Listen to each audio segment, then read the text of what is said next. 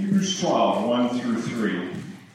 Therefore, since we are surrounded by so great a cloud of witnesses, let us also lay aside every weight and sin which clings so closely, and let us run with endurance the race that is set before us, looking to Jesus, the founder and perfecter of our faith, who for the joy that was set before him endured the cross, despising the shame, and is seated at the right hand of the throne of God. Consider him who endured from sinners such hostility against himself, so that you may not grow weary or faint hearted. Well, the key word in our text there is endurance. You saw it three times there. You'll see it again in verse 7. Uh, it is one of the themes of Hebrews, of the book, and that is that we should endure, that we should keep going, that we should persevere. And in light of the persecution that they experienced, in light of the suffering that they experienced, in light of the temptation, in light of all the things that were happening in the Roman world at this time, the persecution against Christians uh, in this first century, in light of all of that, the temptation was very real for them to go backwards, for them to backslide, for them to turn backward into the life that they were used to. And for these Hebrews, that was Judaism. And, uh, and so the author of Hebrews, his exhortation for them is keep going, endure, persist by faith. Don't go backwards. Jesus is superior. He's superior in every way to everything that you could ever turn back to. And so, in context of Hebrews 11, which we read about 16 different uh, Old Testament saints who walked by faith and who persisted by faith, the author here says, therefore, we should endure. Endurance is a funny thing. Uh, I learned this, well, when I turned 25, something terrible happened to me. Uh, my metabolism just said, I'm done. I'm, I'm not going to work anymore. You clocked out, and uh, even though I had been uh, on sports teams all my life and, and I was able to eat all I wanted. Uh, something horrible happened when my metabolism checked out, and uh, and I just I just got real fat. uh, got real fat, and I wasn't working out as much. And uh, and I, will never forget. I didn't really know. Um, uh, I was I was still wearing size 32 uh, jeans like I had for a while, but but I should have been in like size 40. I was just big, and uh, no one told me that you know. Uh, well, actually, one guy told me he was an 85 year old man named Herman Reese, and uh, and one day after the service, I had done the announcements and I had had sat down, and and at the end of it, Herman said, uh, "Listen, fella, you're fat," just like that. Uh, Herman said it just like that, and, and I looked at this older guy, and uh, and I could I was shocked by his you know his uh, forthright sort of uh, in my face kind of uh, kind of way to confront me, and he said you know I don't want to I don't want to hurt your feelings or anything, uh, but you're you're it just it demonstrates a lack of self control, and it demonstrates you know a lack of discipline, and and and he was right, and and so I, I took Herman's words to heart and, um, and I found this program called 30 for 30. And it was a thing where you, um, for 30 days, you jog and walk for 30 minutes. And the program went that I would walk for five minutes for the first five minutes. And then for the next 15 minutes, I would jog till I was tired. And then I would walk till I'd recovered, doing that off and on and for 15 minutes. And then the last 10 minutes, I would walk. And this was like my beginner path. And so you would see me if it was uh, if it was 11:45 at night for 30 days. I, I would just tell Julie, I got to go, and I'm going to go out there, and, and I would do this routine. And for 30 days, I did that until uh, I, I found myself by the 20th day or so, I was able to jog the entire time, and and I found that I felt better about myself and I, I, started to lose a little bit of weight. And, and so a friend of mine named Craig, uh, he, he and I decided to train for a 5K and it was ugly. We set a date six months out and we just lumbered, you know, down the road and we tried to get through this. Um, and, and, a 5K is, is not very long. It's just a little over three miles, but, but for someone like me who'd never done a road race, it was it was a long thing. But after we did a few of these 5Ks, we started to uh, to do some 10Ks, and then Craig said, "Let's try a triathlon." I said, "You're out of your mind."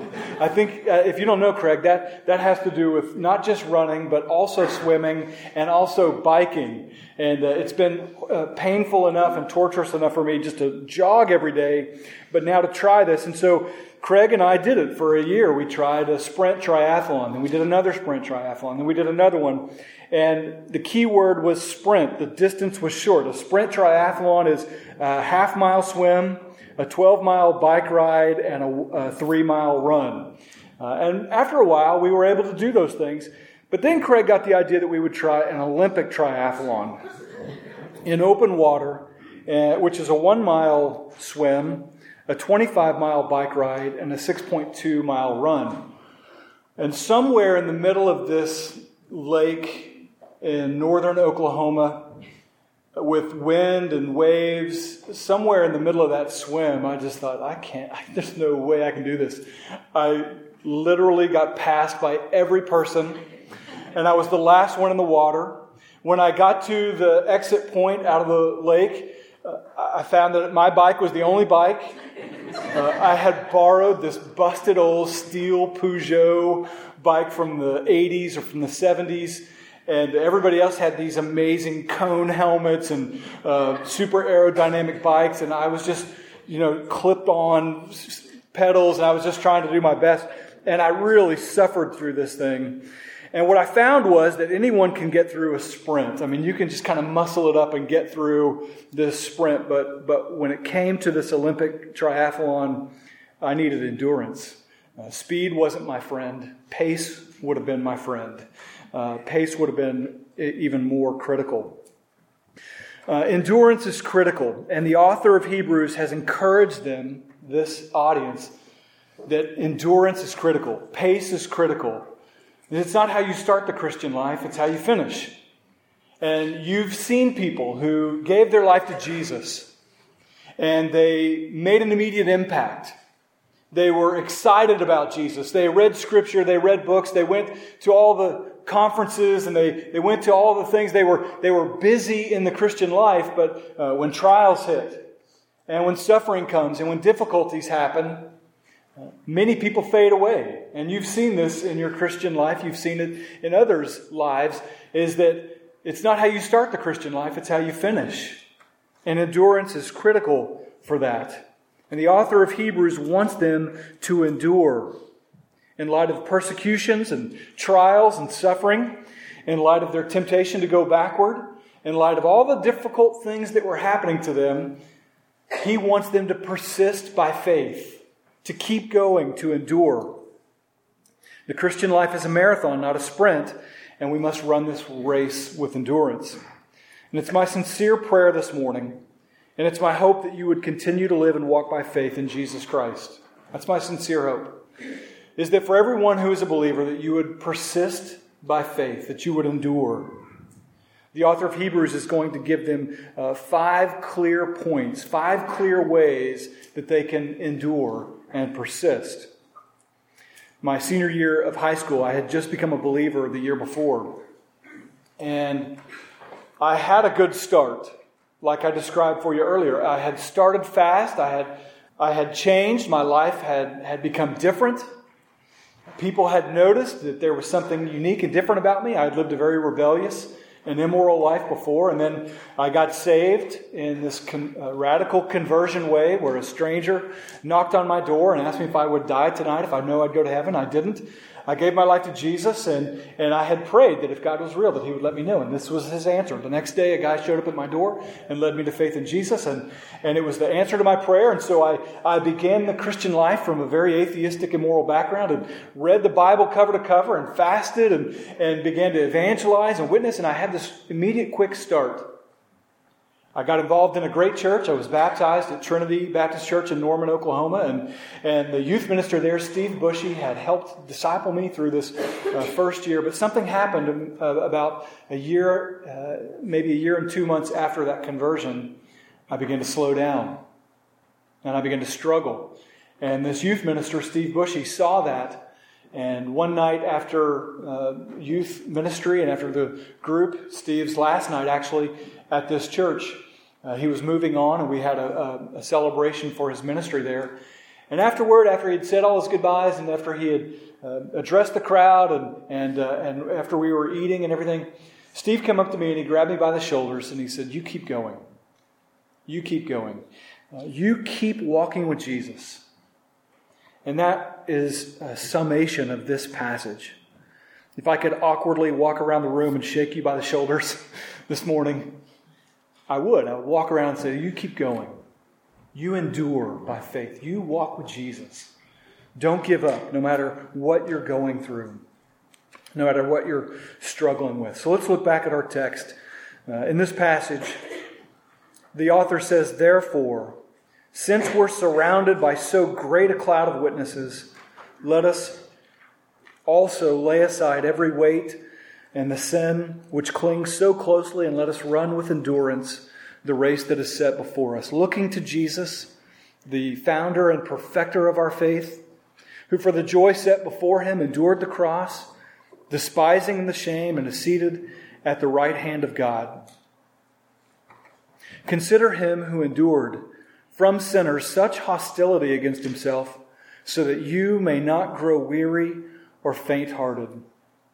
And so this morning, I want to give you these few reasons on how and why you should endure in the Christian faith. He starts the passage with therefore, and it's important to look at context. And in the immediate context, you remember from Hebrews 11, he lists 16 Old Testament saints who walked by faith. Uh, saints who persisted through trials and difficulties, who, who had a promise from God and had a blessing of God, but didn't quite experience um, all that God had promised them. They were waiting for it. They were looking for a city, and they were waiting for it, and so they persisted by faith. By faith is the key thing, uh, the key way in which we are to endure. It's not gritted out self effort and determination, it is by faith. It is being carried by God. It is by faith. Colossians 2 6 through 7 says, Therefore, just as you received Christ Jesus the Lord, so walk in him. How did you receive Christ? You received him by faith. And so the encouragement is to persist by faith, to continue by faith, and to endure by faith. You have these examples, these 16 saints from chapter 11. And so the goal is to walk by faith. And I'm not going to rehash uh, the sermon I preached before Christmas, but I do want to hit on it because faith sometimes seems uh, like a mystery to us. But in reality, faith is something that all of us demonstrate on a regular basis. Uh, you demonstrated faith when you got in your car and you turned that key in full faith that the ignition would spark and that the engine would start and that you would be able to drive here. Uh, some of you left uh, with just a few minutes to spare, and you made it uh, because you had faith, right? You had faith that you wouldn't uh, hit ice or that you wouldn't get into a wreck, and, and you got here just fine, hopefully. Uh, but you demonstrate faith all the time. Faith is not this mysterious thing, it is something that you exhibit every day. Faith is not a feeling, Faith is not a substance that you have to work up to get more of or less of. Jesus said that if you have faith the size of a mustard seed, which is very small, uh, then you have enough faith. Faith is not something you have to work up. Faith is not a power that you possess so that you could create a different reality for yourself. Some people see faith as the fulfillment uh, or the mechanism that will fulfill all their dreams. Listen, if Abel had faith that could change his future, do you think he would have uh, allowed Cain to take him out in the field? Right? Faith is not something by which you, you are able to, uh, some power that you possess that you can change all of your circumstances and make all your, your dreams come true. Faith is not a magical formula by which you get what you want. Uh, faith is not something that you have to work up emotionally or intellectually or physically. And faith is not an acknowledgement of the facts. Faith is a God given ability to trust the future that God has promised you. It's an expression of trust and it's the reception of a gift. That's a sermon I preached a few weeks ago, but I wanted to encourage you that uh, of what those things faith is and what faith isn't so that you'll know how to endure by faith. So let's let's get into what the author prescribes. He gives them these five ways that they can endure. He knows about their trials. He knows about their persecutions. He knows they are experiencing a real temptation to walk away from the faith. So he gives them really five key things to help them. The first thing is this He says, You are surrounded by a great cloud of witnesses. Number one, you're surrounded by a great cloud of witnesses. The word witnesses is the Greek word martyria. And what does martyria sound like to you? Sounds like martyr. Yeah, very good. You all, I heard many of you say it. It sounds like martyr.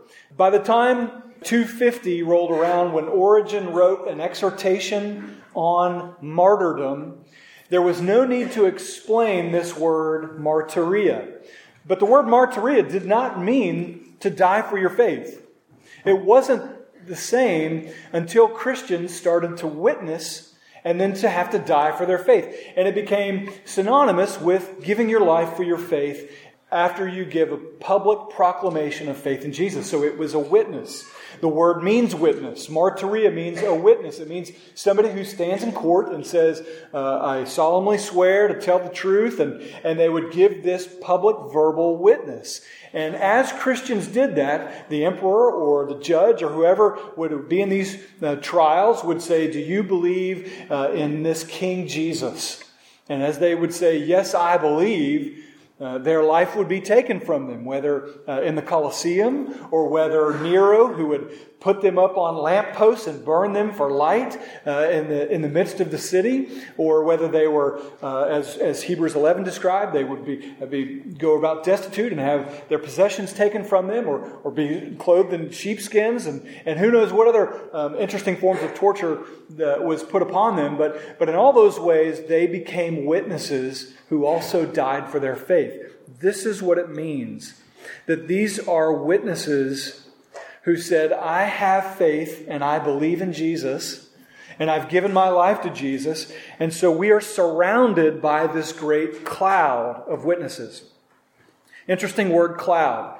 Uh, you won't find it in scripture used in this way, but in classical literature you will. Homer describes uh, a cloud of foot soldiers or a cloud of horses. Uh, in other writings of antiquity, it's a classical literature phrase that describes the density, the thickness. Uh, you can't go far um, without uh, experiencing a witness. There is a dense cloud of witnesses that you can point to who have walked by faith, who have endured by faith. You don't have to look long and you don't have to look hard to find people. Listen, in all those races we did, sometimes it would just, I would just need to see somebody. I can remember in Norman, in this 5K, one of my first 5Ks, going back to my hometown, and in the fifth uh, in the fifth kilometer, in the last mile, in the last few hundred yards, I passed a 90 year old man. And I thought, this guy has been whooping me this whole race. this guy's been killing me this whole time. And, and then I got past uh, by, by another elderly person. I'm a 25 year old guy. This was this, this was this shameful thing. But, but what it did for me was seeing an example, seeing somebody who was persisting, seeing somebody who was enduring. It lit a fire in me in some ways. I see Hans over there. Hans and I did a race a few years ago, and I was out of shape, and I think he was out of shape and we were in Doylestown, and he was not going to let me beat him. there was something about that competition of being surrounded by somebody who's doing it with you, who's enduring with you, who you can see do it with you, that, that does something for you in your faith. And, and the author here is saying that you are surrounded by people who have done this. They've endured by faith. They have walked by faith. They have suffered in faith. They have struggled in faith. Now, for years, I had this kind of American, arrogant kind of view that, that, that these were spectators and that we're in some sort of an arena and that all around us, these saints are just watching us. I don't know if you had that idea, but, but the more I read and the more I meditated on this passage and prayed over it and thought about it and read other commentaries about it, the idea is not that they're spectators watching us. Oh, that's kind of good, right? You get this creepy vibe of uh, a million dead saints that are just kind of hanging around watching you. They aren't omnipresent, right? So they're not everywhere at once watching us. They're, they're in the presence of God, and I'm pretty sure that their focus is on Him, and they're enamored with who God is. So, what does it mean to be surrounded by them? I think the word cloud gives us an idea is that we don't have to um, look far. That all around us are examples of people who have endured trials and difficulties and struggles, and you don't have to look far. If you're struggling and you need a good example, you don't have to look very far. They're all over Scripture, they're all around you, they're in this room. People who have struggled and have endured difficult times, and so we're surrounded by them. And that's encouragement. It helps you to realize that you're not alone, that others have gone before you. F.F. F. Bruce says it this way It's not so much they who look at us as much as it is that we look to them for encouragement. And so the first way that you endure is you look around you and see those, see those great examples of those who are enduring by faith. And the second thing he says this uh, is to lay aside every weight. In verse 1, he says, Let us also lay aside every weight. If you were to go out for a run, if you were to go and exercise, uh, the last thing you would want to do if you were keeping endurance in mind is to put lots of things on, to put lots of weight on. And, and it's, it's not specific about what those weights are. They could be terrible things. Not sin, because that's the third point, but uh, the second point is to lay aside the things that hinder you, the weights that slow you down. They don't have to necessarily be bad things, they can just be weights. They can just be things that slow you down and sap your strength. And so the key question for this is what distracts you? What takes your strength? What takes your energy that keeps you from enduring and focusing on Jesus? I have a terrible habit uh, of picking up new hobbies uh, just out of nowhere. I'll, I'll be interested in something and I'll pursue it for a time. And it's bad now, but it was way worse in my 20s. I would drive by a fencing parlor and I would say, I'm going to take up fencing. And I would walk in and I would take six lessons and buy a bunch of gear. And, uh, or I would uh, I taught kayak at a summer camp, and so I thought, I'm going to go buy a kayak, and I'm just going to start kayaking. And there were dozens of these little pursuits that I would do, and I won't spare you from all of them, but, but one of them, this kayaking issue, uh, I just felt a little bit of conviction. I felt the Lord saying, I don't, I don't want you to give yourself to this. I don't want you to, to give yourself to this. And I and so I would dabble. I would put it on the shelf for a while and I wouldn't do anything. I wouldn't pursue. But then after a while I would get online and I would start to search uh, class five rapids, right? Because you can't just go kayaking or, and anywhere. So I would go and look in all these different places and exotic places to go. And, and then the Lord would convict me. And this would go on for six or eight months until finally, after enough time, I just would ease into these things. And we took a trip uh, to Florida and we were in a kayak. And everybody on our tour group was like, "Oh, Gib, I heard you used to teach this. Maybe you can give us some pointers." And I was, I was kind of arrogant about it, and so I would, I started to go, and I would cruise through this little cypress stumps and along this sort of path in this uh, river area, and and and, and as I did, uh, I I, I don't know how it happened, but I shifted my weight and I tumped the kayak, and I just thought there there's alligators everywhere. I, I got to get out of this kayak. And, and so I, I swam over to this little stump, and I'm dragging my kayak that's now full of water, and, and I'm embarrassed and ashamed. I let my backpack fall in the water. I let the whole group go on, and I just said, I'll be okay. And I had a bottle of water, and I'm just one bottle at a time emptying this kayak, just knowing that some croc was going to like rip my leg off or something. And I was so humiliated and I was so embarrassed. And, and when I got out to uh, Buoyant again and I got out and caught up with the group, I just kind of got alone and said, Lord, that was humiliating. And, and I'm, I'm really embarrassed that that happened. And, and I, I just felt him saying really clearly that the Lord disciplines those he loves and that this was just a little bit of discipline, which is what we're going to get into next week. But but he said to this really clearly to me the passion and the desire that you have expended on this area of kayaking, I've reserved for myself. The desire, not a bad desire, not an impure desire, not an unholy desire, not a sinful desire, a good thing, a hobby, not bad, but, but I know you, Gibson, and I know that you would give yourself wholeheartedly to these little endeavors, and that's what I have reserved for myself. And it was a weight. It, it was something that kept me from pursuing Christ with wholehearted abandon and passion. Maybe there's an area of your life that's like a weight that you're trying to endure, but this one thing saps you, it uh, sucks all the strength out of you, and it keeps you from really uh, trimming down and pursuing Jesus with reckless abandon, in full hearted devotion. Is there something in your life that is a weight? The author says if you're going to endure, you have to lay that aside and endure in Christ.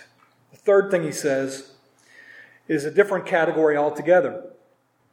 The third thing is to lay aside the sin that clings so closely. You know, there's another thing that will keep you uh, from enduring. It's, it's not keeping your eyes off the crowd and the cloud of witnesses. It's not, it's not just laying aside weights, but it's also uh, laying aside the sin that clings so closely. I love that phrase. It's sin that clings to us. Have you ever taken a pair of pants out of the dryer and you move around a little bit, and the more you move around, they, they just start to cling, and maybe you have a sock stuck to your sweater, uh, or maybe you've experienced that. This sort of clingingness is the sin that he's describing that clings so closely. And I don't have to name that sin. You know what sin I'm talking about because it's, it, it clings so closely. I, I don't know what sin I'm talking about for you. You know what sin clings so closely to you. Maybe it's pride. Maybe it's just an independent spirit that says, I got this, I don't need help, I can do this, I don't need help from anybody, and it's a self sufficient, sort of American, I can do it myself sort of feeling. Maybe your sin is anger. Maybe you don't have to go very far to tap into rage and anger. Uh, maybe something happens and, and your fuse is just that quick and, and you'll fly off the handle. Maybe it's unforgiveness. Maybe you've been wronged in your past and, and you're clinging to unforgiveness and bitterness and rage and anger. Maybe for you it's gossip. You just can't help but talk about people. There are basically three levels of conversation that if you're going to talk, the highest realm of conversation that you can have is about ideals. Uh, the second level is about uh, events and things like that. And the, the, lowest level, the easiest level, is, is just to begin talking about people. And maybe, maybe for you, gossip is an area where you're continually tearing people apart so that you feel better about yourself. And this is an area of sin. Maybe for you, the area is slander or impurity, sexual impurity or, or impure thoughts. Maybe it's hatred or jealousy. I don't know what sin it is, but there is a sin that clings closely to you, and you don't have to think very long and hard to identify and put your finger on that. But it's the one that keeps you from enduring. The more you sin, uh, the less willing you are to spend time with the Lord. The more you sin, the less time you're willing to spend in the Word. And the, the opposite is true. The more you spend time in the Word, the less those sins have power over you. Sin can sideline you. Sin will keep you from God. Sin will keep you from the word, but, but in Jesus' name, you're not a slave to fear and to sin. You've been set free from those things. And so you can have victory in Jesus' name. You can have power over temptation to say no. There is an ability that the Holy Spirit gives you. His, the, the same power that resurrected Jesus from the grave is available to you to give you victory over ongoing sin.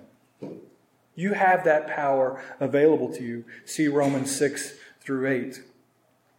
The fourth thing that we are to do, the fourth thing that we are to do is to run with endurance the race. Now, he gives us this great metaphor of the Christian life. And all throughout Scripture, you can think of other um, descriptors of the Christian life, right? Jesus used agrarian terms. He would say the kingdom of God is like a farmer who went out to sow seed. Uh, and, and so he would use those kind of language. He would use shepherding language.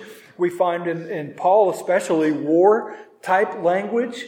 Uh, I have all these examples of different war language, but, but you know some of them. Ephesians 6 Uh, 1 Peter 2.11, 1 Timothy, wage the good warfare. 2 Corinthians, he says, the weapons of our warfare are not of the flesh, but have divine power to destroy strongholds. We find all these different language um, ways in which we can describe the, the thing that we're getting into. But running is, is the metaphor that this author chooses. And running, how many of you are runners? Just raise your hand. How many runners do we have in the room? We have a, a, very low number of runners. You need to get yourself out there and you need to go run. All right, wait till it, uh, it's not snowy because snow is not a good thing to run on. So we have this race language, and this race language is, is wonderful. Paul wrote to Timothy in 2 Timothy 4 7, I have finished the race. Uh, one of my favorite passages, 1 Corinthians 9 24 through 27. Don't you know that in a race all the runners run, but run in such a way that you will obtain the prize? Uh, the author uses this race language to describe the Christian life. And there's something about running, especially in that part of the world, especially at that time where the Isthmian Games took place in Corinth and the, the Marathon Games and, and all of those things, there was long distance running and it was important in their culture. And so this wouldn't have been lost on them to hear the word endure as you run the race. What does it mean to endure? To endure is to suffer patiently.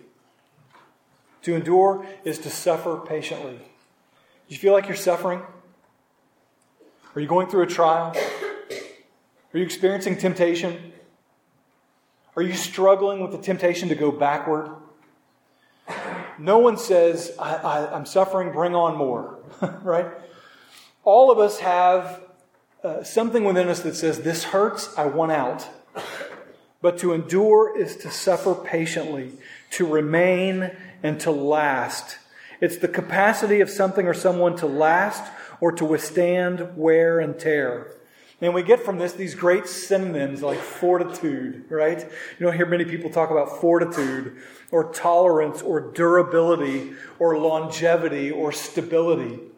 But these are all these great words that describe uh, how you are to walk. And someday when somebody stands at your funeral and they stand up and they have words to say about you, I hope that they'll say things like that. Fortitude. This was a, this was a, a man who endured. This was a woman who continued, who persisted, who followed close after Jesus and persisted. The fifth way in which we are to endure, and the final way, is that we're to look to Jesus and to consider him. You see, we have in Jesus one who, who persisted all the way. See, everybody else who ever walked before ha- has endured temptation, but not the fullest level of temptation. Everyone else has endured and, and, and struggled through persecution or a trial or a difficulty, but no one has gone all the way through to fully giving their life without sin other than Jesus. And he did it so well, and he persisted so well, and he endured through the most amount of temptation and the most amount of difficulty and the, the most extreme. No one will ever suffer as much as Jesus. There's not probably a person in the room who has um, faced the prospect of being um, absolutely sinless and holy and, and eternally connected to the Father and that the prospect of losing that intimate relationship with the Father endured to the point of dropping blood, uh, sweat blood, before he faced the cross. No one has been able to say, I have finished, to tell us I, it is done, it's paid for, I've, I've finished. And, and he gave his life. And so, Jesus, being the example of endurance, now I'm not saying that his death on the cross was an example. He died as a substitute for our atonement. But I am saying that his example of endurance, you won't find a greater one. And so, as you fix your eyes on Jesus, the author and perfecter of your faith, you find in that an ability to endure. Who best to shepherd you and guide you through difficulty? Is it not the King of Kings? And the Lord of Lords who condescends among us and, and walks with you and comes to you and says, We can do this. I can strengthen you. I can help you as you persist and focus on me. Nobody did it better than Jesus. And so, as you consider him, as you think deeply, as you meditate, as you dwell upon Jesus' life and his words and his ministry, as you keep your eyes on Christ, it, it propels you forward one step more in your endurance by faith. Like I close with this story. Uh, I don't know if you've ever heard of Cliff Young, uh, but Cliff Young was an Australian potato farmer. Uh, and in 1983, at the age of 61, he showed up at a race from Sydney to Melbourne, uh, roughly from Washington, D.C. to Boston, a 450 mile uh, run. In this race, this 61 year old potato farmer showed up in boots and overalls, and everybody laughed at him. Uh, and, and as the race started, all these highly tuned, experienced runners took off.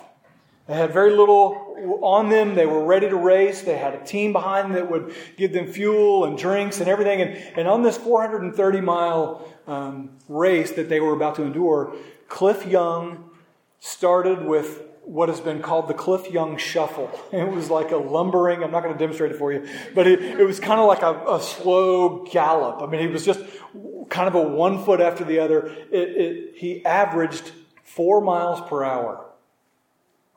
And he did this, and he was ex- uh, incredibly far behind after the first day. But as the other racers uh, ran this first day for 18 hours. They began to set up their tents and they began to sleep and they began to pack up for a six hour rest before they resumed. Somewhere in the night, Cliff passed them in his lumbering four mile per hour overalls and boots, and he just continued to gallop. And the racers the next day woke up and many of them passed him and were surprised how did this guy get ahead of me? And, and as they got to the second night and the third night, uh, this guy, Cliff, never slept. He just kept going. He just kept galloping. He just kept lumbering. Uh, the story that's said about him uh, is that while everyone else ran for 18 hours and slept for six, Cliff never stopped running. He ended up running for five and a half days straight. He smashed the competition and he broke the course record by hours and hours. And when everybody interviewed this guy, um, this potato farmer, he said, I grew up poor on 2,000 acres and we had 2,000 sheep. And when a storm came, and I had to go chase the sheep. We didn't, we couldn't afford horses and we couldn't afford cars and four wheel drive, so I just had to run. And he said I would chase sheep for three days straight, and I knew that this race would just be a couple of days more, and so I just thought I can do it. And so this old farmer kept running and said, and when they said, How did you do it? He said, I just imagined there was a storm coming in, and it kept me running with endurance. It's a great story. But for us, it's a great story about running with endurance. It's about putting one foot in front of the other by faith, persisting in Jesus, and running your race well. It's my prayer for every one of you that if I have the fortune of doing your funeral, if I have the fortune of telling your loved ones and your children and those around, it's my hope that I'll be able to say, He persisted to the end by faith. She loved Jesus till the last breath and was ushered into his kingdom. This is what the author of Hebrews wants, is for you to persist and endure by faith. Lord Jesus, we thank you for your incredible example of endurance. We thank you for your incredible example of struggling, of suffering, of enduring, of persisting with your eyes on the Father and the mission before you to redeem mankind. Would you grant us those in the room, those hearing my voice, who, uh, though they are experiencing a difficult time, though they are tempted to uh, fall away from you, though they may be tempted to give up and give in to temptation and to walk away, would you grant them the grace and strength needed to persist and endure by faith? And Lord Jesus, would you give us the strength that by the end of our days we can say, I have fought the good fight. I have finished the race, and there is in store for me uh, the crown which you have set aside for me. Would you allow us to finish well? We pray it in Jesus' name. Amen.